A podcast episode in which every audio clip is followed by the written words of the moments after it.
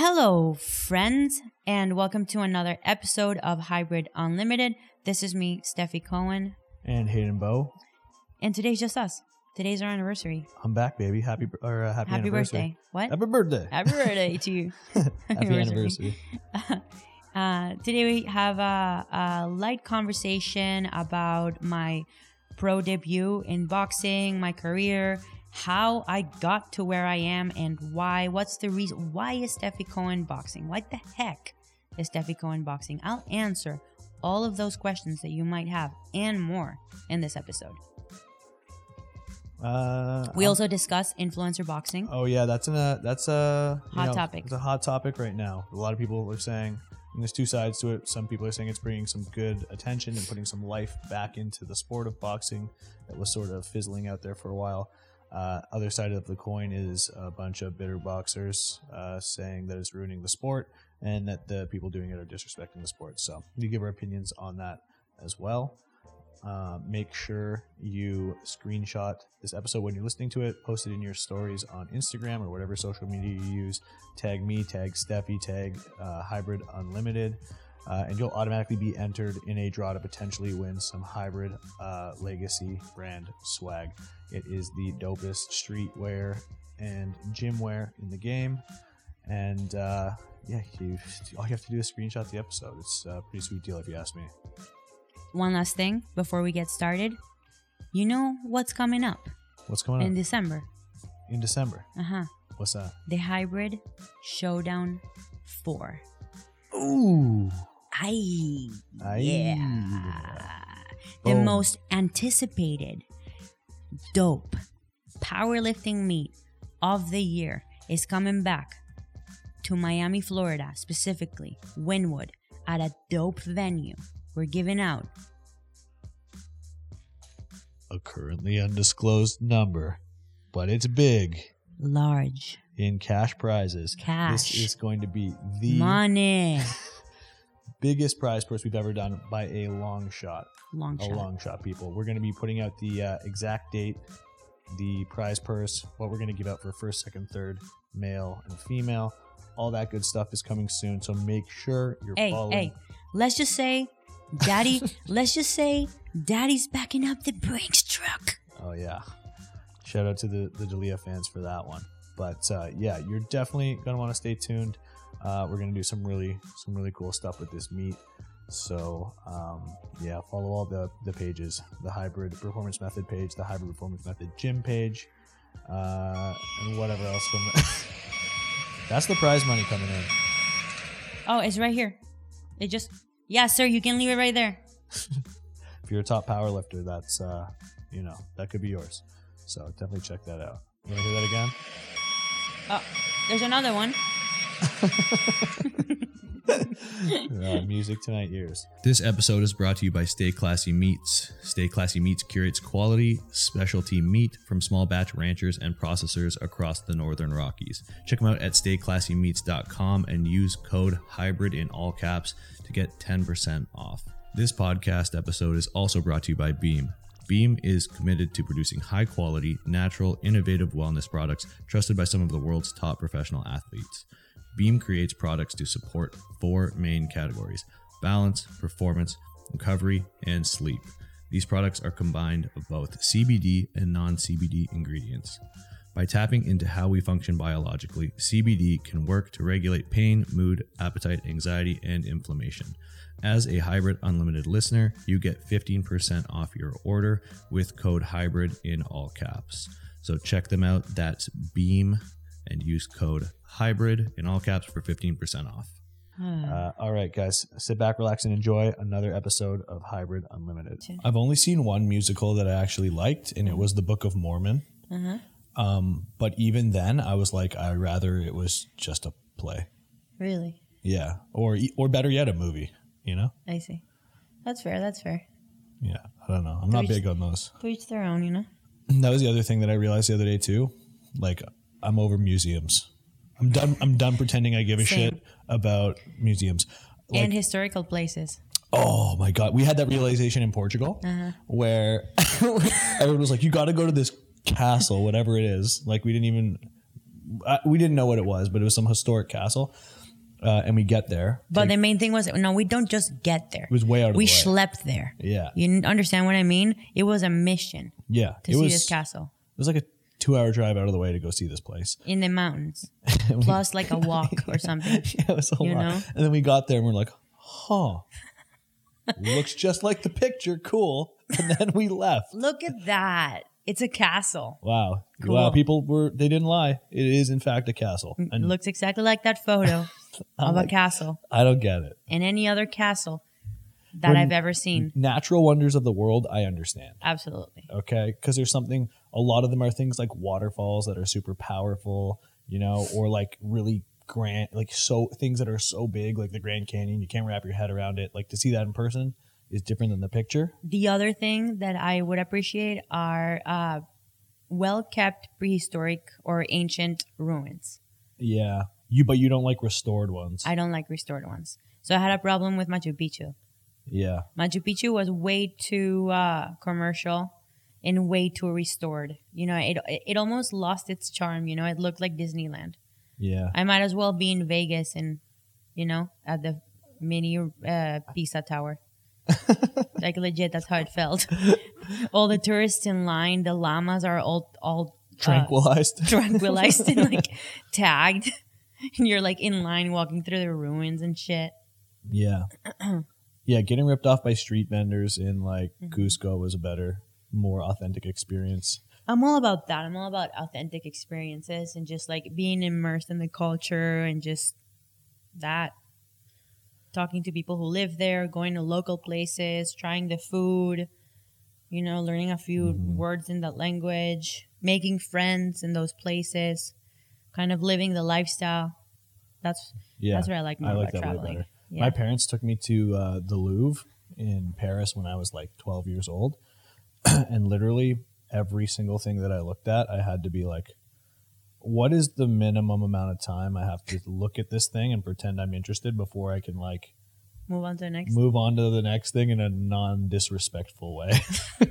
And what did what was your conclusion? I don't know. I, I think I just waited for my parents to divert their gaze from whatever we were looking at, and I was like, okay, we're done looking at this one. you know, every and every once in a while there's something super cool, but it's like if it's just like the Mona Lisa, like that's an average looking painting, right? It got super famous for a number of different reasons, but it's just a regular ass painting of a chick, right? I'm like, I think you know, I think art connoisseurs would disagree. well, but I'm I'm not gonna go there and be like, Isn't "Whoa." special? Hold on. Isn't what special about the Mona Lisa that it like looks at you in every in every direction? No, dude, it's not one of those magic picture thingies. I don't- Yeah. I don't think Nick. it is. Nick, is it? Nick is and that I. true? N- Yeah, No. yeah. It's supposed. You're supposed to like almost like perceive that it's looking at you no matter what angle you look at it. I thought what was like supposed to be special, not special about it, but like what made it well, like well known was that it was so like mundane and normal. Like it was like the extremely average. You know what I mean? It's like the most medium. No, I'm pretty sure that's not it. I'm pretty sure that's not what made it famous. Some art connoisseur is ripping his hair Yeah. out, listening to us just pretend we know about art. Yo, you're you're so close to being canceled I don't think you can get canceled for by art- the entire art. art community. Oh, by yeah, the art community, yeah. yeah. I do appreciate some art. Like I love street art. I love all the graffiti and stuff here in Wynwood. It's stuff that resonates with me and like has pop culture references that I'm interested in. Yeah. You know? Personally, I just I like things that that are that are interesting, that spark conversation and that mix a bunch of different things together. Like for example, we have a painting at our house that has, I don't know, 10 or 12 different characters from completely different eras Yeah, in one cool. In one picture all interacting with each other and that i find really interesting and honestly there every time someone new comes to our house they have a comment about that Mhm. you know it's it catches their eye they look at all the characters they read the messages that are there they ask they ask us questions about why we have that where we got it from is. Yeah. yeah That was cool. That was that was one that's probably my favorite piece of art ever. And it was the first thing we got for our house. Our house literally looked like a hospital. It was like sterile. None of the walls had been painted yet. We had temporary furniture in there. We had like a picnic table and an IKEA couch and an amazing, incredible, like like seven seven by five foot tall bigger, painting. bigger. I think, but yeah, that was that was pretty funny. Um, yeah, well, that was a wild tangent to start that podcast, but um, I think what we wanted to talk about was your first fight because it happened a little while ago, and um, we've both been doing a bunch of other stuff and doing solo podcasts uh, and some with Simon and all that stuff. I think Daddy hasn't been on the mic since we were in Las Vegas.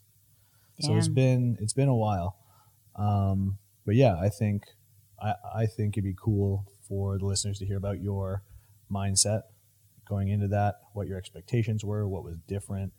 Um, there's actually a lot of things that I think would be interesting to talk about, but Mhm. Where do you want to start? um, I think do you want to start with this the structure of boxing and the differences between amateur and pro and all that kind of stuff because I think Yeah. that's lost on a lot of people and they don't really understand. So, um, you want to go or do you want me to go? Yeah, so okay. The first thing is, you know, after my fight and after I I I announced that it was a professional fight, uh, that it was my first one, there were a lot of people criticizing the fact that I don't have an amateur record, which to a certain extent I understand. That's the traditional pa- path of, of boxers usually is to build an amateur record. Like people have, you know, hundreds of amateur fights before they before they turn pro all that amateur means is that you're competing with headgear and I don't know what else. I think Uh, that's and, it. and it's a, a point system instead of Right, right. instead of like a, a, a legit fight. hmm So you get you can literally touch the person like you know as light as lightly as you can touch a person, but Uh-huh. when you make contact, you get a point. Right, exactly. And all three judges have to acknowledge that you did that for it to count as Yeah, a point. exactly. Um, the thing with amateur boxing is that you don't get paid. And the other thing with amateur boxing is that you can go to the Olympics. Although they changed it now, pros can also go to the Olympics. Yeah, if I'm not mistaken. Yeah, that's what I heard as well. I'm total. I'm unclear on on Me too. I'm not 100% sure, like but that's what, what, I heard. the gray areas are there and stuff, but I, I did hear that.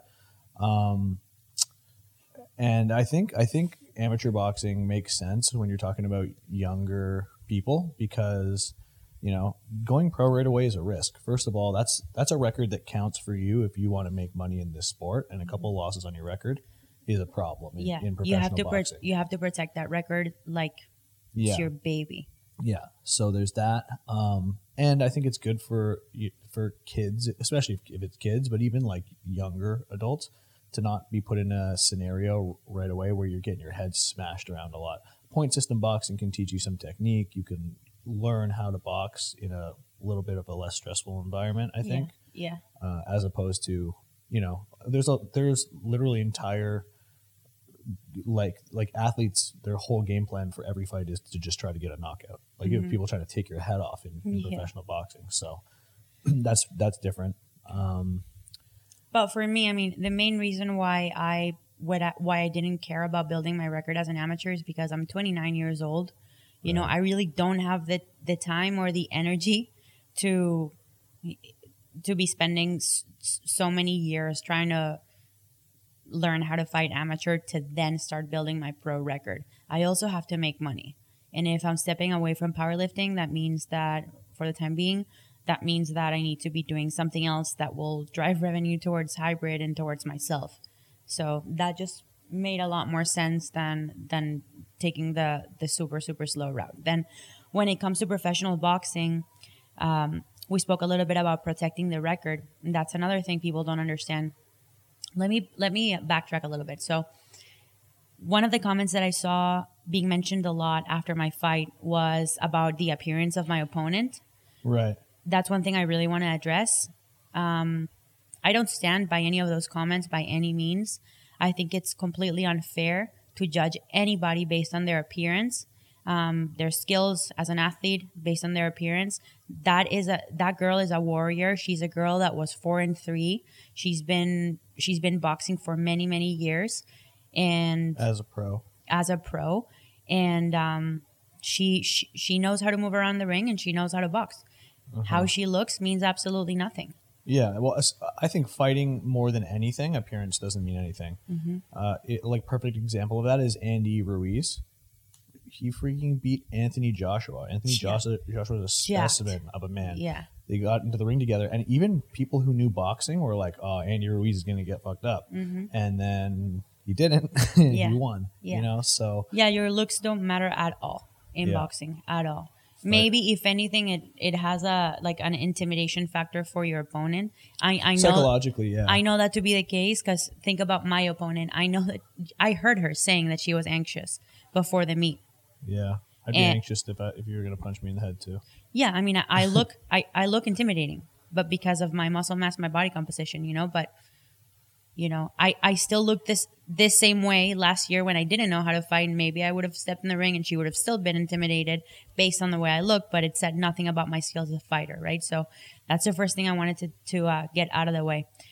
And then the second part, I think, you know, a lot of people, uh, or I guess most people who follow me are used to seeing me perform at the highest level, which makes sense given that I spent the last 10 years working on one thing, which was strength. So it makes sense that they're used to, you know, seeing me as a professional and as, as like the highest level athlete possible. Now, I realized this when I when I watched Claressa Shields step into the uh, MMA uh, octagon because I caught myself. I'm like, you know, I saw her on the uh, doing her groundwork, and my initial reaction was like, "Damn, like she's not that good." And then I was like, "Wait, Yeah, no she's been shit. no shit, she's not good. Like she just started doing this. Obviously, you know, to expect her to perform at the same level as her boxing is completely unrealistic given the amount of time that she's been doing it.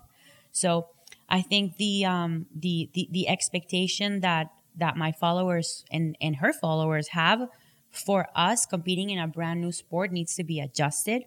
You know, um, she I think she I thought she looked great. Obviously, I, I I think and I know she agrees and everybody that she has things to work on, which is fine. She's a beginner at this new sport.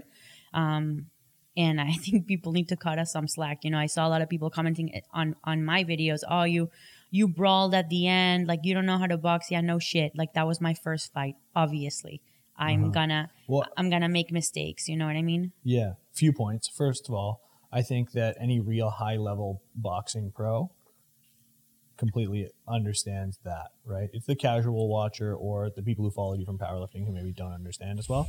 But you're talking about Claressa, Claressa Shields, and she was actually someone who commented on the mm-hmm. highlight video of your fight, being like, "Wow, that was gr- that's amazing for your first fight. Like, keep going. You'll just keep getting better, whatever." You know. So you're getting, mm-hmm. you know, it's acknowledgement from arguably the best female boxer right now. It's like her and Katie Taylor, kind of right. Yeah. Um, uh, you know, who understands because she's going through the same thing in MMA. hmm And then uh, the other thing was the only part of that whole fight, the, the three rounds that it lasted, um, where you kind of brawled a little bit, was at the end. And it was when you smelled blood in the water and you were going for the knockout and got it, you know? So it's like you didn't keep your technique the same, you know, it wasn't textbook at the end, but like you finished the fight.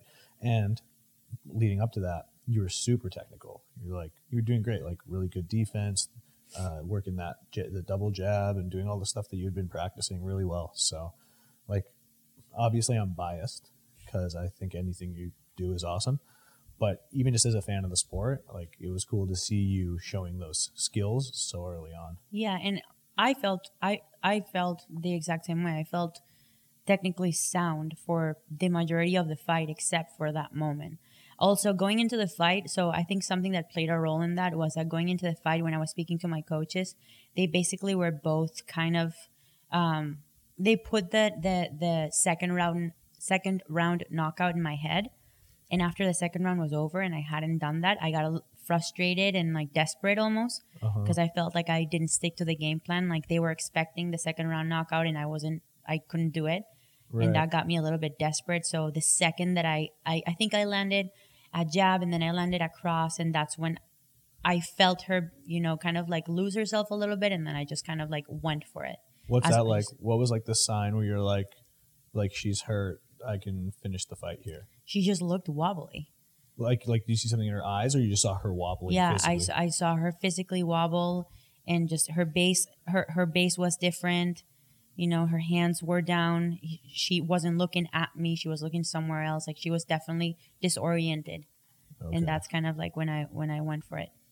Um, the other point I wanted to make was um, about this the skill level of my opponent. I don't know what people are expecting that I was gonna fight for my first fight. Like, what did they expect me to get into It's the an ring with Katie Taylor? Impossible. It's an impossible uh like scenario for you to win against internet trolls because they'll either do this. They'll say Stefi Cohen would get fucked up by a super legit boxer, and they'd be like, and you're like, well, yeah, probably. It's my first pro fight ever. yeah, You know. So then you fight someone who's not that, and they're like, oh, she beat up this girl that's not that good. it's like, what do you want, man? I'm an I'm brand new, and you fought a girl who had seven professional fights. You, You know, know- it's your first time in the ring. You're gonna. The point of f- why you fight is because you got both fighters are trying to win. So You know- you're pretty sure you're gonna win. You're gonna Yeah. choose an opponent that you think you can beat. that you think you can beat. However, like it's all it's an odds game, right? It's a it's a probability game. And I spoke to Pedro afterwards, my coach, and uh, he was saying that a lot of people were a lot of people around him were criticizing for picking that op- criticizing him for picking that opponent for me because she had so much more ring experience in in the pros. Uh, like they were nervous. They were nervous. Ricky was nervous. Kareem was nervous. Remember, Yeah, yeah, I, I do remember. I do remember Kareem being nervous. Kareem was Ricky's nervous. pretty good at hiding it. Yeah, but he was also like when I told him who the girl was, he was like, "Oh, really? Like, whoa." You know? And here's the reason when I spoke to Pedro, Pedro knows his shit. Like, let's start there. For those who don't know, Dr. Pedro Diaz, who's my coach, he's a world-renowned boxing coach, like Hall of Famer coach. Um, has taken so many people to the highest level and still continues to do so. He's very well known for being Cotto's uh, coach. For being what? Miguel Cotto's coach. hmm He coached. Didn't he coach Mayweather for a fight too? I'm not sure. I can't remember. Anyway. Can't confirm or deny that one. Yeah, eh, El Chacal, eh, eh, um, I don't know. Now he's coaching um, Yildirim, the guy who just Yeah. fought Canelo. He's coaching um, Tyron Woodley, um, Paige VanZant, um, Sukan, the Chinese dude Yeah, who's that an guy's sick. absolute I love watching that guy. I love watching that guy. So yeah, I mean, listen, the guy know what he's doing. Not only does he know how to coach, but he knows how to set people up for success. So one thing that he explained to me was the reason why he chose that opponent and not an opponent that's like 0 and 12, you know, just 12 losses, Yeah. is because who you win who you win to matters as well. So he didn't want me to win to an absolute can Right. he he set me up to win against somebody who is pretty much even like he he purposefully looked for someone who doesn't have a negative score so a negative score means or, and who's not coming from a loss that girl was coming from a win in her last fight and did not have a negative score Right. so um, for the for for those people saying that you know I I fought against a nobody or a can or a taxi driver from wherever, you could not be any further from the truth. That was an opponent that was picked um because it was a it was appropriate and because it wasn't it wasn't an Yeah. easy opponent for I- me. I the girl you saw her, the girl knew how to fight. Yo, I was I was pretty nervous uh, when you landed a few big shots on her, and she didn't seem that phased at the beginning. I was like, oh, dude, I, I expected you, you to land a power punch and her to evaporate into thin air. immediately. You I expected that too. And I landed I landed some good left hooks. Uh huh. That left hook of yours is nasty.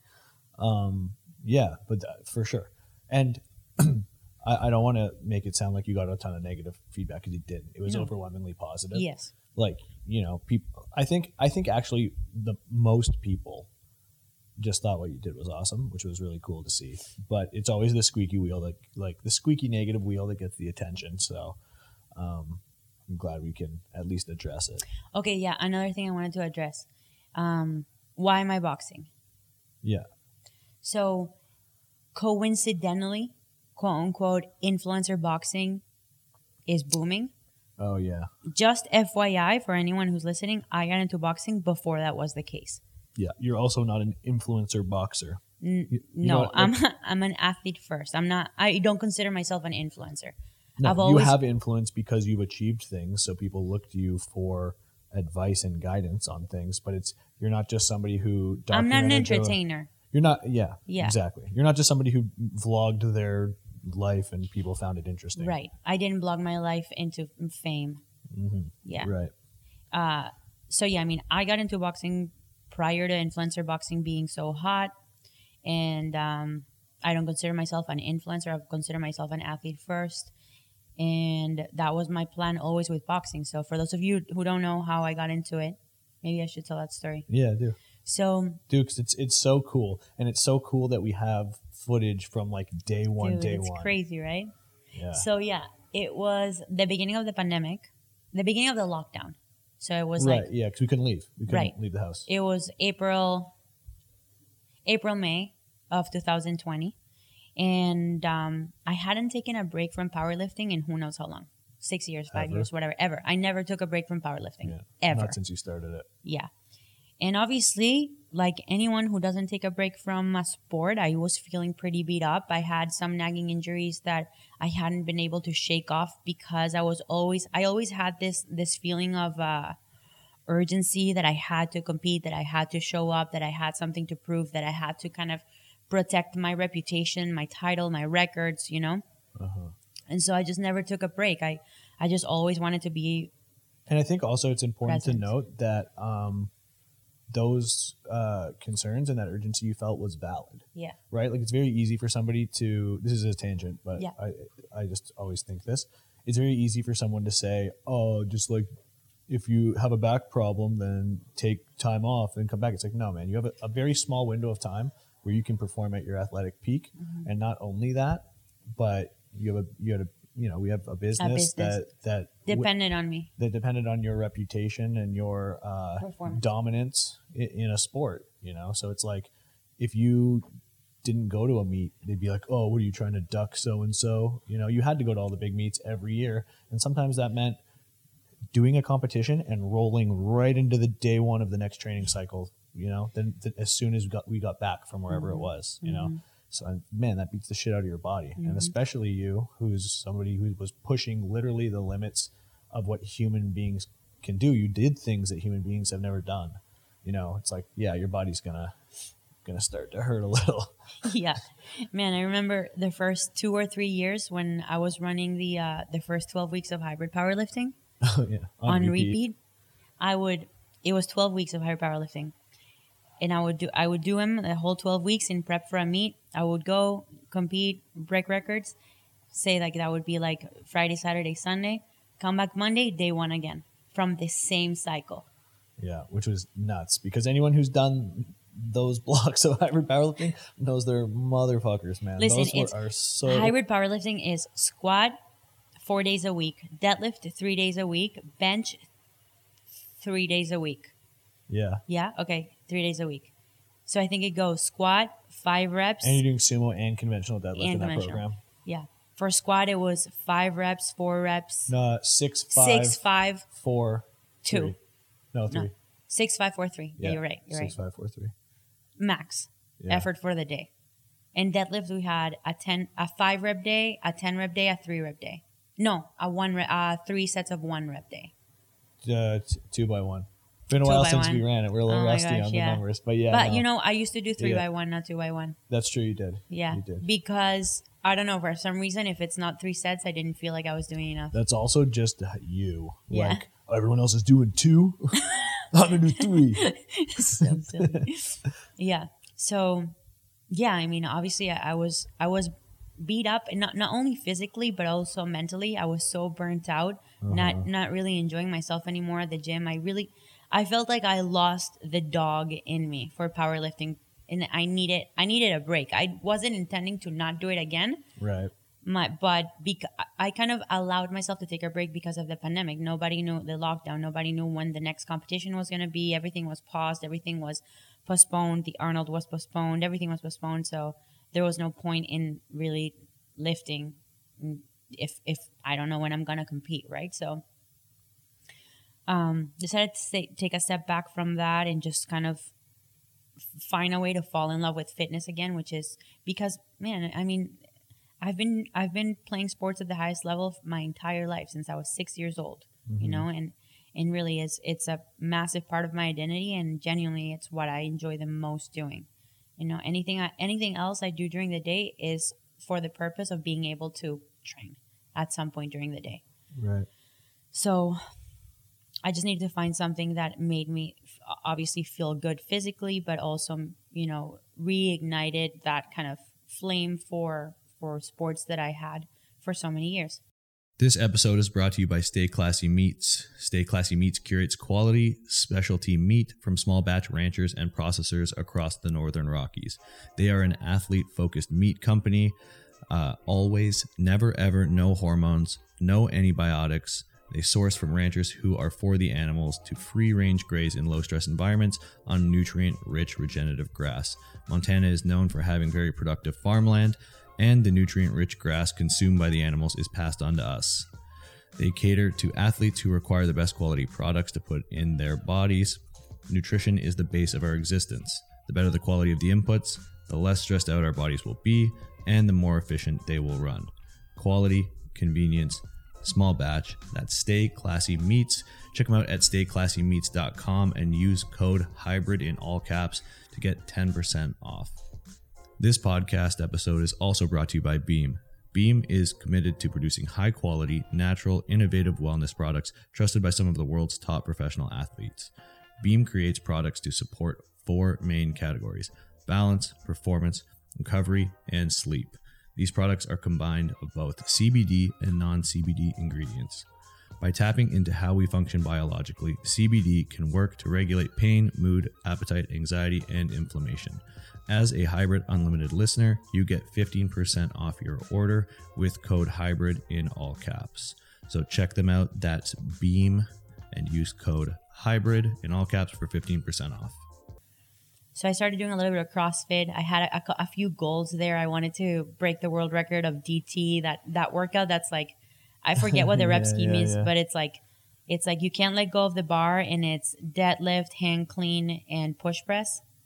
Is that what it is? Yeah. Those are the I movements. think you're right. Yeah, yeah. Yeah, those are the movements, but I don't know the the rep scheme. And I wanted to break the world record, like in terms of time of that. I wanted to break the wor- world records uh, in the um, Grace, which is 30 clean jerks for time. Oh, yeah. I wanted to do that one.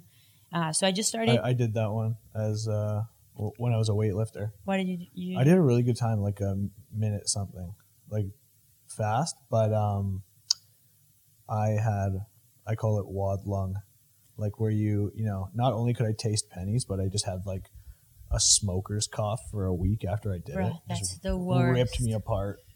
yeah, it's the worst. Um, so yeah, we started doing a little bit of CrossFit, like at the beginning there, um, going for runs. Remember, Oh yeah, going for runs, just trying to get our cardio better. Man, I could not run a quarter of a mile, or more than a quarter of a mile without stopping. yeah, because well, your quads just filled up like uh, like balloons with blood, and then you couldn't. You literally just they were just too stiff, like you couldn't move. I couldn't move. And the same thing was happened to we were such fat power lifters, man. my same thing was happening to me with my uh, with my calves. Remember, I would get to a point where I just couldn't plantar flex my calf anymore. It was just stuck, or dorsiflex it. It was just stuck in this weird neutral. Also, I'm pretty sure we were we were not we were running in Yeezys or some shit. I had uh, I had appropriate shoe. uh, which I'm sure for somebody who's well conditioned for that, that's fine. But it- No, those those hurt your calves because they're so stiff on the sole. really, Because those are meant to also be able to do cleans and yeah, box true, jumps and like things like that. So I an all-purpose shoe. But I, when I switched to a running shoe, it did make a world of difference. those running shoes that Lee recommended are the best. yeah. the, Shout out to uh, Lee Zolman. Uh, O N, Mhm. what are they called? On Cloud or something like that. Yeah, I can't remember what they're called. whatever. They're great. They're though. really good. Not sponsored, by the way. um, so yeah, we started just doing conditioning, doing some uh, CrossFit, and but man, it's so difficult for me to do something without a purpose. So Right. difficult. You remember that day we went out? We went out for a run, and we were like on the corner, right next to, like at the end of the street, like from our house, right. and I just like stopped, and I was like, man, I think I like, I lost my competitive spirit. Like I remember when even a run was a competition for me. Like, I would go out for a run with, I remember going with Ilya with my ex boyfriend, and like Uh-huh. it would be a competition, you know. Yeah. And I just I don't know if it was because of that, because I was so burnt out from competing or like so over it that I just kind of really didn't care anymore. Like at the first sign of uh, being tired, I just kind of stopped. I just didn't want to work myself, work my way through pain anymore. It was like I was over it. And that's when I realized it was a problem. I started reading that book by David Goggins, Can't hurt me. Can't Hurt Me, which I loved. It really kind of took me out of that slump to a certain extent. He talks a lot because what I love about that book is that it uh, it it gives you challenges throughout the book. I think it's it's ten different challenges that he gives you. Oh, and quick aside, because I know there's a certain type of person right now who's listening, and they're like, "Yeah, I don't like David Goggins for." It's like, like shut up. Okay, it doesn't matter if you like agree with his personal life or any of those other things. You can read the book, and if and if it has good, uh, you know, insights in it that you can apply to your life, even if you get one thing from a book, it's valuable. So Yeah. I recommend you give things a try. Yeah. Yeah. I mean, the main thing with with that book was just that he would tell you about his experience defeating discomfort and pain, and then he would just challenge you to try something that is slightly uncomfortable. So I think one of the chal- the first ones that I did was waking up before six a.m. Oh yeah, Yeah. uh huh. And then doing some some other activity that makes you uncomfortable too, right? Well, I paired those like that. It's like Okay. those were two challenges in one, but I think one was just like waking up early, like before the sunrise, watching the Got sunrise. Um, then yeah, doing something that's uncomfortable to you, which for me was running. So I started running a mile every day, Mm-hmm. even though I didn't want to do that, you know. Um, and then I don't know.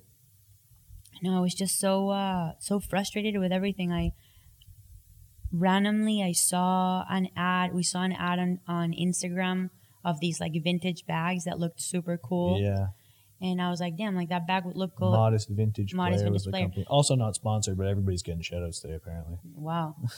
you guys are lucky.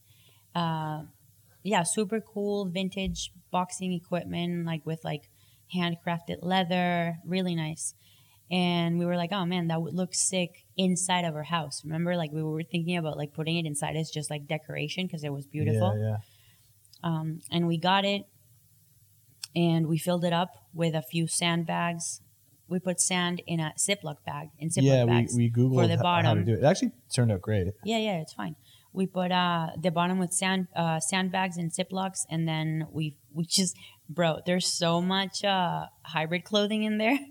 Yeah, every It's du- like a every, hidden treasure now. Double like double pair of sh- or shirt that we had that we like. And sweaters and Yeah, I think stuff. old uh towels and blankets. There's all sorts of things in there. Yeah, So we filled it up with uh just a bunch of like old yeah. The core was sand, so The that was was- hard, and then the clothing went all around it. Yeah. so that you don't bust your hand on it. Yeah. And um, we just grabbed the chain and we and we hung it initially on the pull-up bar from the squat rack. Oh, I forgot that that's where it started. Yeah, yeah, that, it was there for a long time. yeah, yeah. So we hung it on the on the squat rack, and then I just started. Uh, my friend uh, Dave Batista gave me some boxing gloves, some fair pink Fairtex boxing gloves, a few years ago, and they were just there collecting dust. And I took him and I just started hitting the bag without really knowing what the hell I was doing, but it felt really good. You know, it was like a like a like a frustration, anger release to hit the bag. It felt really Mhm. good.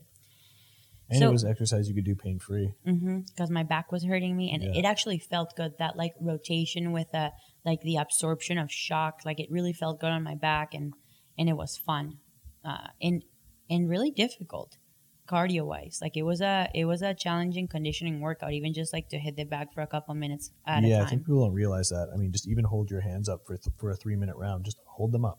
hmm Like if you're not used to that sort of thing, that gets tiring really fast. yeah i forgot about that like how difficult it was because now i mean No, now you can go for days. yeah i can do 18 rounds no problem Yeah. Um, so yeah, hung the bag, started hitting it, and then I got hit up by somebody who's my coach now. His name's Kareem on Instagram, and he at the time during the the lockdown he was doing house calls. Like he would he would coach people outside, like on the street or like in parks and such, and he offered his help if I wanted to do training, and I said yeah. He came in for one session, and it was super fun. We started doing them together. Remember the first few? Yeah. Hayden and I. Well, yeah, Uh, for like a couple months there. Yeah, yeah. and uh, we would do we would do our sessions on the street right in front of our house, and we would piss off all the neighbors for some reason. Yeah, they didn't like that. I don't know why. What's the what's their problem? Uh, I I think our Hold on, let me let me rectify something. This is a street where there's barely any traffic. Okay, it's not like we're stopping traffic and we're inconveniencing people. By Even the way, you were man, we used to play road hockey growing up. We'd have all the a whole game out there with nets and stuff. And as soon as the car came, everyone just went. Someone would yell "car," and we'd get off the road really quick and go back. bro, but the people that were getting upset weren't even the people in cars. No, The people that were getting upset at us were people who were walking, who were afraid to be less than six feet close to us outside in the sun. Yeah, but I mean, I don't know.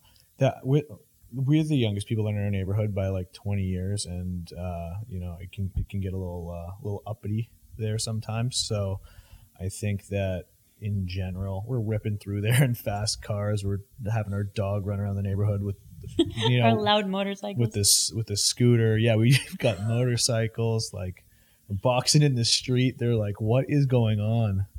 yeah. Anyway, so that's how it started. Hayden and I were sparring out there, taking our boxing lessons, and then next thing you know, one session a week turned into two, into three, into four, and then I just put a ring at the gym.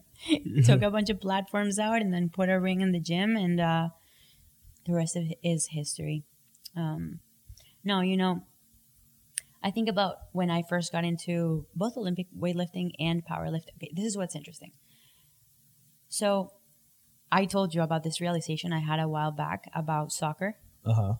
and what a big lesson I got from it. You know, I sucked at soccer when I first got into it.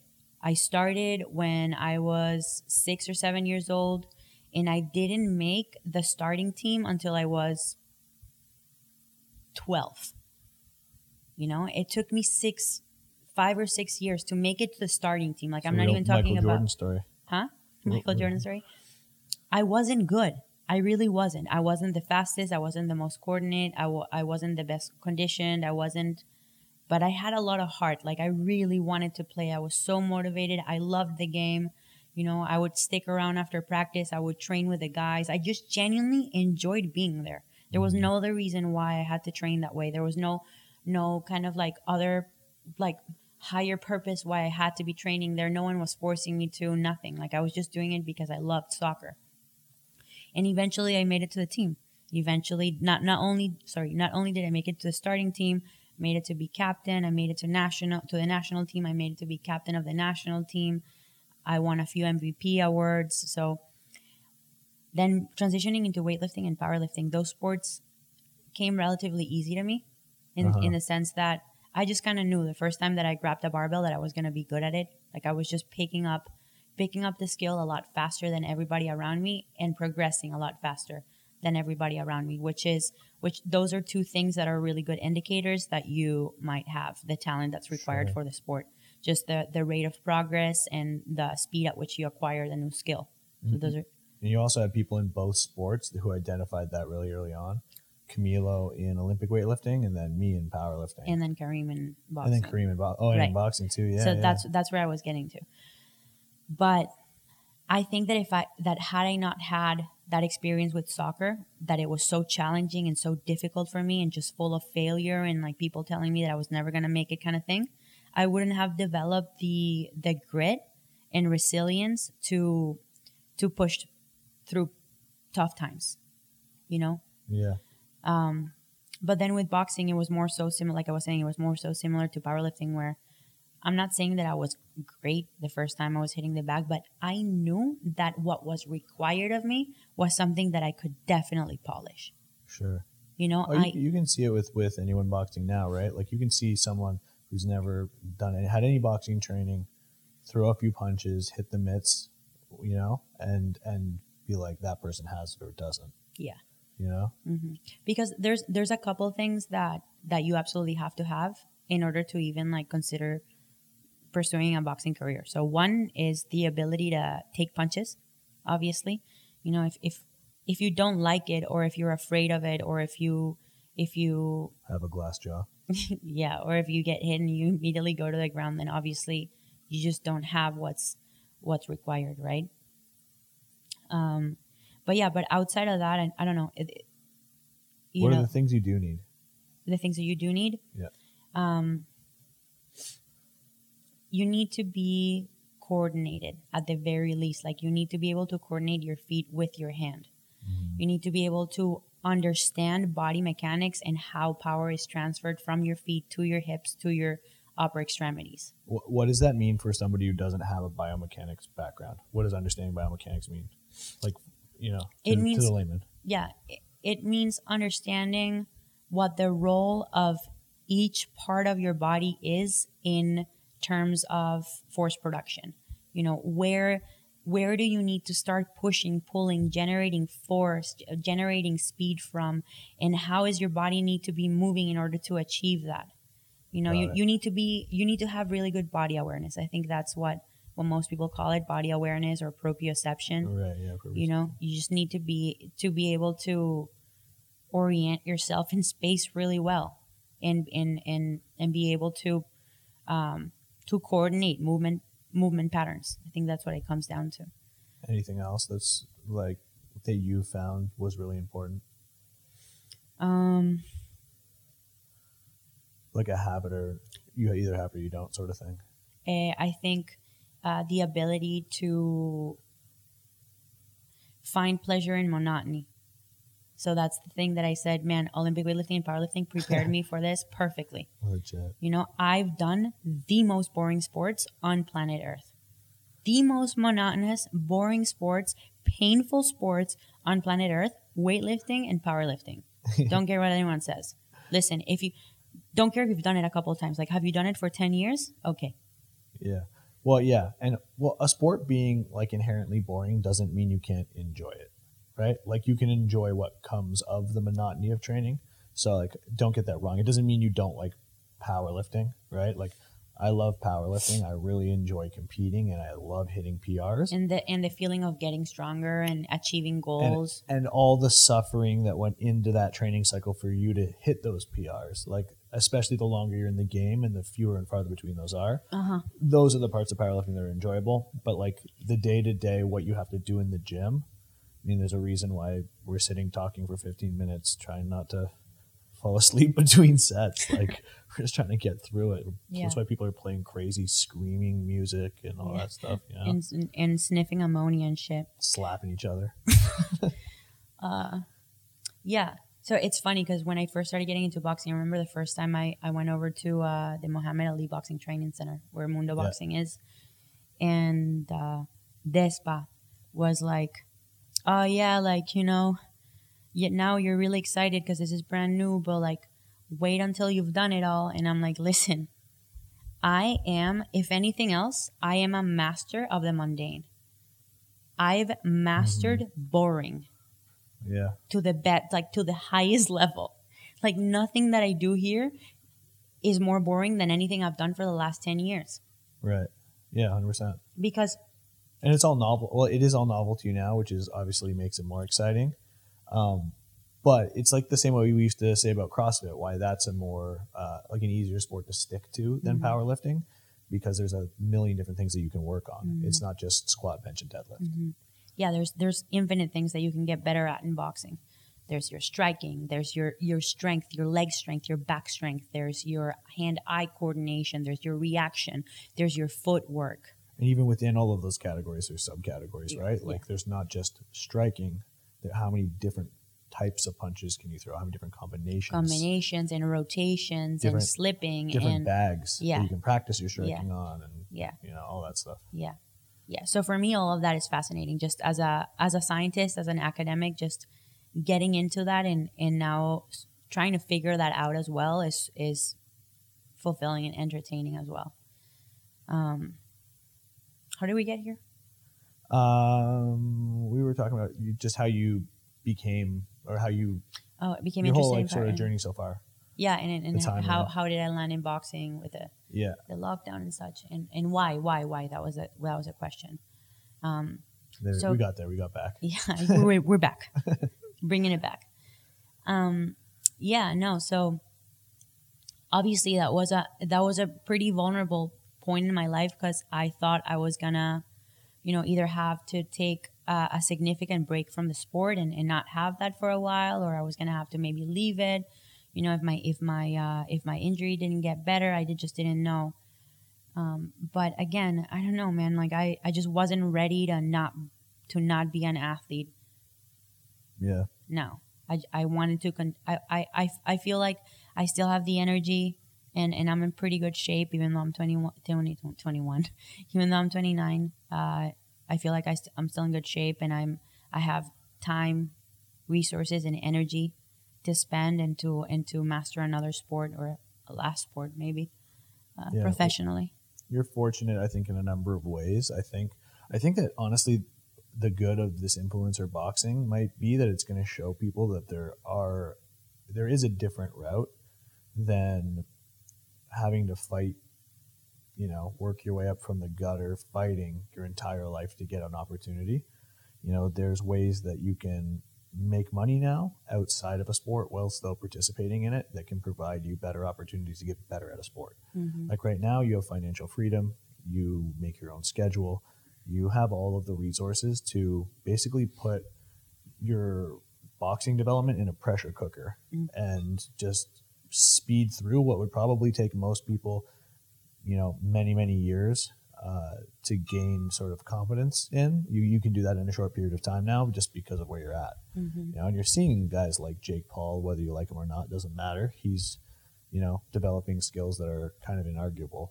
You know, so I think that's I think that's that's cool. And you're and you haven't got your head smashed in for for 20 years already. You're coming into this fresh, so it's like you're an intelligent person. You know, you, and that's probably going to be one of your big advantages, just being smart, ring IQ. Uh, you know, and and you're you were banged up from powerlifting, but in a very different way Completely. it's like you're starting way. fresh because they're Yeah. so different how you were banged up for powerlifting versus uh, what getting banged up in boxing means. Yeah. You know, so I Yeah, think you're on a good trajectory. I would say so. And What, so what's the next thing for you? Uh, okay, so now I'm. Well, I haven't. Uh, my fight is coming up in September 18. The date and location just got announced by Uh-huh. Core Sports. It's gonna be in Jacksonville, Florida, September 18th. I still don't have an opponent. A lot of people think I'm f- fighting a Avril, which I might, but since she doesn't have an opponent either, Yeah, but right now you're both features on the card who Right now don't have opponents correct. Yeah. As it stands on paper. Exactly. Um, I think it's gonna be a pretty entertaining card, honestly. Yeah, what, what's interesting is uh, this is actually kind of like an influencer boxing card, um, But with athletes. but with athletes. like with people who have been competing their entire lives at the highest level of the sport. yeah, Thor and Eddie Hall, both world's strongest man, what I think is really interesting though is yeah, both with a 500 kilogram deadlift. Yeah. Actually, Thor has a 501 kilogram. um, I think what's really interesting though is you have two strongmen boxing each other, right? Two strongmen doing a different sport. Then you have two CrossFitters boxing each other. They're, so they're again stepping outside of their sport, doing a different sport. Uh, and then there's going to be you boxing a real pro boxer. You know, so it's like in terms of entertainment value of like, yeah, it's cool to see the two like freakiest, largest guys you'll ever see get in the ring together. Whether or not it will actually be an entertaining fight is another question, and we'll see. But if I had to bet, I'm like, I'm thinking your fight's going to be fight of the night. That's going to be the one that um, you know people are going to be really curious about because this is like you're the you're taking it serious. You're going the legitimate route. This is going to count for your pro record. This one, Yeah. this will count for your pro record. So like the stakes are higher. You're not just going in there to get a million dollar payday and then I don't have to do it anymore. Yeah. it's uh, it's the real deal. So Yeah. That's Yeah, and super cool. I haven't seen much of Eddie's boxing, but Thor looks pretty good. I saw his last fight. You got a lot better. He was getting a lot of criticism early on, and I was like, man, I mean, have you seen any any boxers first couple fights? Like, Yeah. it it doesn't look like No, no, no. Tyson. Mm-mm. You know, No, he, he looks good. He He, looks good. His straight punches are solid. Good head movement. Good he distance. can definitely take a punch. He can take a punch. Yeah, no, he looks good. He looks good. We'll see. It's gonna be interesting to watch. Honestly, I also haven't seen any of uh, Hefner's training. Uh, The guy who's fighting yeah, Bridges? me either. I've seen Bridge, some of Bridges, Yeah. and I mean he's a CrossFitter boxing. Mhm. You know, it's and he's a, he's a little older, so it's harder to pick up. But Mhm. respect to those guys, man. I think that regardless of who you are and and what your, you know, your opinion, whatever your opinions are about whether you like people who, aren't boxers boxing, I mean, you're getting in a ring with someone and you're fighting them. You know, the the chance that you can get badly hurt is there. You know, there's a chance, albeit small, that you could die getting punched in the head in that ring. That that happens. You know, so Yo, let, let's let's talk a little like before we leave last topic. yeah. Let's talk a bit about uh the people who are bitter about Oh yeah. about this type of boxing. I'm not even gonna call it influencer boxing because it's not Yeah. Um, I think entertainment boxing. so. I, I put actually put a, a t- uh, I can't remember if it was a tweet or if I put it in my it was your story. I remember in remember. my story, and I put out exactly how I feel on this. Go on. And I th- my what I said was basically I think it's hilarious how you have professional boxers, um, you know, who have been boxing for their entire lives, perfecting this craft, you know, really slugging it out trying to do this and respect to you guys for, for doing that if you're listening. Um, but then you have these guys who come along in their first crack at it and make more in one fight than these boxers are making in their entire careers. And then those very same boxers are going to social media and calling the guys making more than they've ever made in their whole career idiots. I'm like, what? It's like, no, these are the guys that have it figured out. It's like, and, you know, you want to talk about fighter pay and all that stuff. I'm like, you know, you get when when all you have is the talent of boxing and no business savvy, no other, no marketability, no audience that you've created for yourself. Okay, now you're at the mercy of the promoters and the federations to set your price for you. mm-hmm.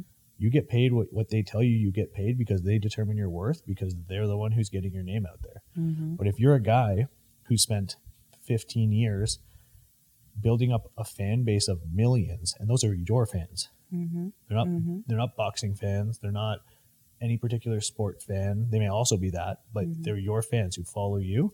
You can go do anything. You can go have a dart match, play darts in a bar, and you want to put it on pay per view, and you're going to make some good money off of that. Yeah. You know, so these guys are now at a point where they've earned the ability through intelligent business moves and entertainment, uh, entertainment value, Charisma and set- being entertaining. Yeah. or just if you're Jake Paul, being being a heel, being the guy that people want to see get smashed, whatever, Yeah. that's fine. But like they know what they're doing. They're Yeah. not they're not accidentally stumbling their way into this success. They're they set their own price because they bring their audience and they don't need promotions to tell them what they're worth. Mm-hmm. They're not at the mercy of them. So it's like I think there should be a lesson to boxers. I think Mhm. boxers should see what's going on. And They should take notes, honestly. yeah, I, well, and some of them are. There's a reason why a lot of uh, UFC fighters are calling out Jake Paul, right? They want that payday, Mm-hmm. right? And part of the narrative always has to be this guy's not a real fighter, blah blah, blah whatever, right? because that Yeah. sells tickets for them. Yeah. You know what I mean? You know, so I get the UFC. And the, I think, yeah, like I said, some of the UFC guys are getting it. They're trying to get those fights. Mm-hmm. You know, so yeah in the end of the day so my my point of view was that in the end of the day is a is an entertainment business uh professional boxing that is and well, all sports. well yes but i'm i'm i'm mainly talking about the contrast between professional boxing and, and amateur boxing at the level of the olympics Oh, got it. Yeah. so if you want to be fair and square and you want to earn a spot and you want to do it like that based on like points and whatnot and and having to do a certain amount of competitions and so on okay you know nothing is preventing you from from trying to make a, an olympic team nothing is preventing you Mhm. if you want to be recognized as you know the best boxer in the world by the olympic committee and represent your country nothing is stopping you from going in and, and, and taking that route right? Professional boxing is not like that there's no point system it's it's 100% political and 100% based on how many tickets you can sell Yep. so you're going to be signed by a promotion and a management company based on that, based on your personality, your charisma, your ability to entertain, your fighting style, you know, your your record. Those are the things that count. So I see I see some some boxers that are so bitter about it, you know, because they don't understand that. They don't understand that that's the name of the game right now and and um you know, ultimately people nobody is forcing anyone to pay for the pay-per-view or to attend these these events, right? Like this is literally like the demand that exists for this particular Right. sporting event. Yeah. So it's like, what are you what are you mad at as a boxer when you see this? I'll tell you what you're actually mad at. Right. What you're actually mad at is that people's preferences are for something else that isn't you, and that's not fair. Yeah. People are people vote with their money, right? So, you know, if, if Jake Paul sells 1.3 million or whatever it was in pay per views, Mm-hmm. that's because that's how that's what the value of him having a pay per view event is. Mm-hmm. And if you don't do that, you don't deserve the same pay. Mm-hmm. That's just as simple as that. That's how the market works. You Mm-hmm. know. Yeah, no. Absolutely. Yeah, I mean, it's like if and if you are and you can actually be a legitimate boxer and you play that game and you do all those things and and make a ton of money. I think you're going to see more and more people uh, doing that now. I also think a problem that those people have is the the whole they're disrespecting the sport thing. But the more I am in the game, and I, I'm brand new to it, but I saw it with Jake versus uh, Julian Lane. Uh-huh. Like the animosity That's that Jake Bostwick or Jake Bostwick, yeah. The animosity that, especially because Jake didn't have any animosity really for Julian, but the animosity that Julian had for Jake, I honestly think that it was uh, um, manufactured. Like He needed it to motivate himself. Yes, like I, I genuinely think that because at the end of the fight, did you see he, he Julian came up to me and Damian and Jake and was like, "Man, like it's you know all respect, like nothing but respect for you guys. Like that was a great fight." So I think that that a lot of the talk is just talk. It's just talk to entertain the public and to get themselves into the fighting mindset. Like I was telling Jake, I'm like, "Man, I wish that my opponent had a punchable face." so I could hate her in my mind, you know, so I just could get fired up to want to oh, like oh, well, tell the ring girl, girl story because that was that was that was like. But you were doing the same thing there with that. You're like, Totally. I'm, in your head, you wanted to interpret it as she's she did it on purpose to, to, spite to me. be a be to offend you, A hundred so that percent. you could smash her. You know, It- Yeah. you wanted to be motivated, and she may have meant it that way. I, we don't know, Maybe. But, but tell Yeah. the story because it's pretty funny. Yeah, no, I was in the bathroom right before the public weigh-ins, and uh, this girl, the girl that was fighting, she walks into the bathroom and she sees me. I'm washing my hands as you should after you go to the bathroom, and and uh, she goes, "Oh, hi- hi," like in this like sweet voice, and I'm like, "Hi, how are you?" And she goes, "Oh, are you uh are you a ring girl?" And I'm like, you were all prettied up for the uh, press conference, right? "Sorry, my hair was already braided like a fighter." Oh, was it? Yeah. I had my braided hair, I had a sports bra on, and I had a blazer. No, but I mean, like, if she was trying to take a crack at you, it was because you looked all pretty and Right. A hundred percent. Like, right? I, yeah, Okay. yeah. Like I looked dolled up, too Right. dolled up in her opinion, or whatever, you know, for a Right. fighter. So she just goes, "Oh yeah, you're are you uh, one of the ring girls?" And I'm like, I didn't take offense to it, and, and still don't. I don't think being a ring girl is an offense. Just before everybody starts freaking out about that, Uh, I'm like, you know, there'll be a few. Yeah. I'm like, no. Like, I was confused. Honestly, I was taken aback. I'm like, no. I knew who she was. I go, no. She's like, you're fighting? I'm like, yeah.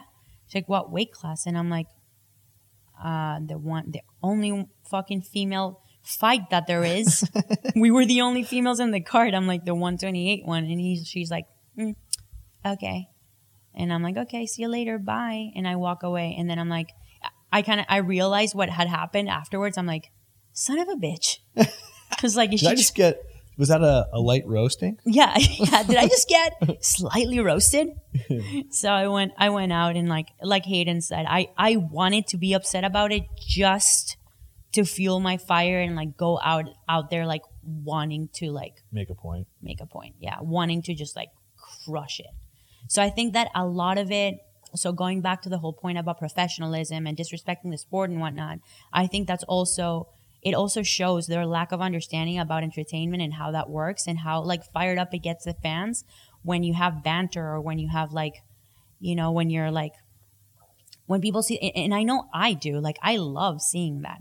You know, when, when there's two fighters talking shit, talk, talking shit For to each sure. other, that's the best. You That's know, why McGregor is so popular. a hundred percent.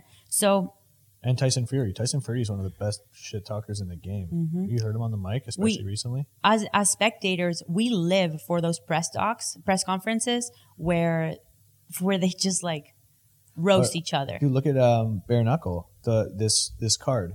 You go look at the views and likes and comments. Uh, all the re- every weigh in was pretty respectful. The one where Julian headbutts Jake and then Jake slaps him in the face Went viral. went viral. Like, Legitimately went viral. went viral everywhere. I think that was on like Sports Center. It like, was all over everywhere. the place. Yeah. You know, so it's like, yeah. I mean, I, the views and the likes and ultimately the money talks and hmm shows you what people like. hmm And again, listen, if you're a fighter and you got upset and you're getting upset about less skilled fighters getting opportunities, but maybe less skilled fighters who are loud, maybe that's what you needed to do. Yeah. You yeah. know? Masvidal said that he realized that. He said, Dude, look at Canelo. even Canelo, get the fuck out of here, man. Get- Get the fuck out of here, man. I'm gonna fuck you out.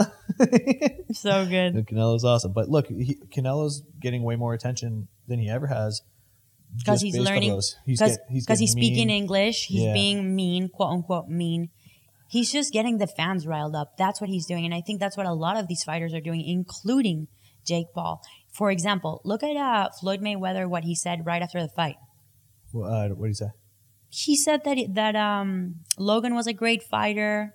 Oh, you know that it was a yeah. great fight. That it was that he was skilled. That Jake is skilled too. You're kidding me? Like if they actually had an a, like a legitimate issue with one another, that Uh-huh. would not have happened. You understand? Yeah, 100%. So You would have had a, a fight like uh, the Khabib thing where it all broke out after Khabib and McGregor fought. And, the, you know, he jumped over the fence. And the, that's real beef. Yeah. That's Exactly. So yeah, I mean, guys, don't take everything so seriously. You know, just learn. You know, take a seat back. And look at what they're doing. The ones that are being very successful and do that. Yeah, exactly. Um, Anyway, it's a good place to stop. Uh, happy today. anniversary. Happy anniversary! Love you. Six years Six counting, going strong Six years with the old ball and chain. with the old ball and chain. Yeah. what does that mean? That's what what Oh, like- like- old timey dudes used to call their wives. Ah, like I have you prisoner. I guess so. it's just terrible imagery. Yeah, it's terrible. not good. You're not that. I promise. Uh, thank you. I'm not holding him hostage. I swear. He's here by choice. Some days. Yeah. If uh, uh, um, what's the thing we always say? Oh yeah. Make sure you screenshot this episode while you listen to it. Sorry, it's been a while. It's been a while since been the mic. Make sure you screenshot this episode while you're listening to it. Tag me, tag Stefi, tag Hybrid Unlimited. Uh, if you want some brownie points, why don't you write something uh, you liked about the episode? And uh, we select from those people uh, who do that one person to get a an entire drop uh, of hybrid unlim- or hybrid legacy swag. If you don't know what hybrid legacy is, check us out on Instagram or at hybridlegacybrand.com. Uh, we've got all the dopest uh, streetwear, gym wear. We sell everything from hats to shoes to slides, shorts, everything in between. Um, and check us out on the new Hybrid Strength Coach app as well. That is, this is an industry leading app fitness experience. Uh, we have a bunch of programs on there now. All of our all of our main ones are slowly making its way over. We have Mat Fraser's program, the Hard Work Pays Off program, on there. Uh, they're freaking awesome, and unlike anything else I've seen, every single day of this of all of those programs have uh, a, a video at the beginning of them where you have the coach of that program literally walking you through the whole workout, uh, explaining what the point of the week and the workout is, uh, and all of that stuff. Our online community is now on Discord. Check that out as well. Um, and uh, yeah, give us some uh, reviews uh, on the on the both on the app and on the podcast. We always appreciate those positive reviews. Yep. Thank you guys so much for listening. Thank you guys for your support. And as always, I'll catch you guys on the next Hybrid Unlimited episode. Bye. See ya.